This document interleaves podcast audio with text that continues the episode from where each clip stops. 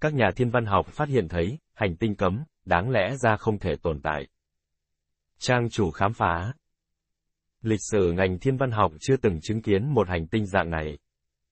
Kỹ sư NASA bất ngờ trước hình dạng, ngoài hành tinh, của linh kiện tàu vũ trụ do AI chế tạo.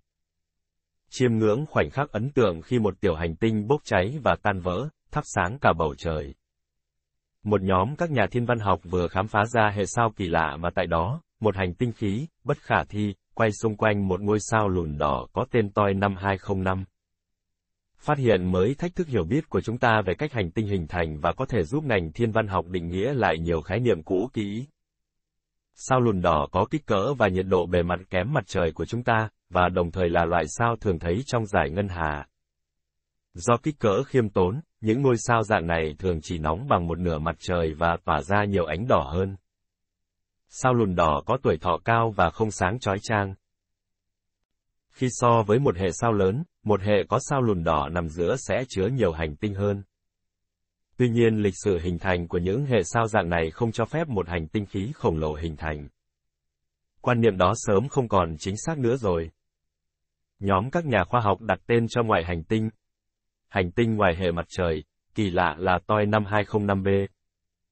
Các chuyên gia công tác tại Viện Khoa học Carnegie đã đăng tải báo cáo mới trên tạp chí The Astronomical Journal, đồng thời xác định hành tinh mới được phát hiện có thể sẽ trở thành mục tiêu nghiên cứu cho vệ tinh quá cảnh khảo sát ngoại hành tinh. TESS của NASA. Ngôi sao giữa hệ, toi năm 202, có kích cỡ gấp khoảng 4 lần sao mộc, vậy mà nó có thể chứa được một hành tinh có kích cỡ tương đương sao mộc, điều này thực sự đáng ngạc nhiên, nhà nghiên cứu Sapham Canodia cho hay. Trong những nghiên cứu trước đây, các nhà thiên văn học đã phát hiện ra một số ít các hành tinh khí quay quanh những ngôi sao lùn đỏ cổ xưa. Nhưng tính tới nay, chưa một hành tinh khí nào hiện hữu trong một hệ sao có khối lượng, nhẹ cân, như toi năm 205. Để dễ bề hình dung, thì có thể so sánh việc sao mộc bay quanh mặt trời như một hạt đậu di chuyển quanh một quả bưởi, còn với trường hợp của hành tinh toi 5205b, thì phải lấy hạt đậu và quả chanh để so sánh.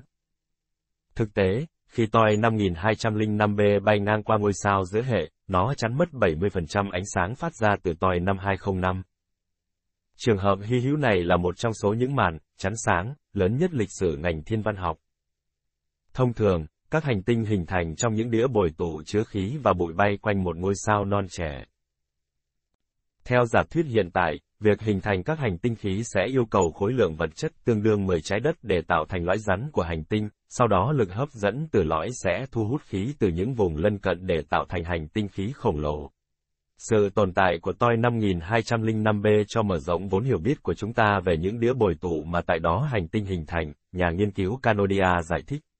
Ban đầu, nếu như không đủ vật chất rắn để hình thành lõi, một hành tinh khí sẽ không thể ra đời. Và cuối cùng, nếu đĩa bồi tụ bốc hơi trước khi lõi xuất hiện, hành tinh khí cũng không thể tồn tại. Thế mà toi 5205b vượt qua những rào cản trên mà ra đời. Ông kết luận, dựa trên những gì ta hiểu về cách sinh thành hành tinh, toi 5205b đáng lẽ không tồn tại, nó là hành tinh, cấm.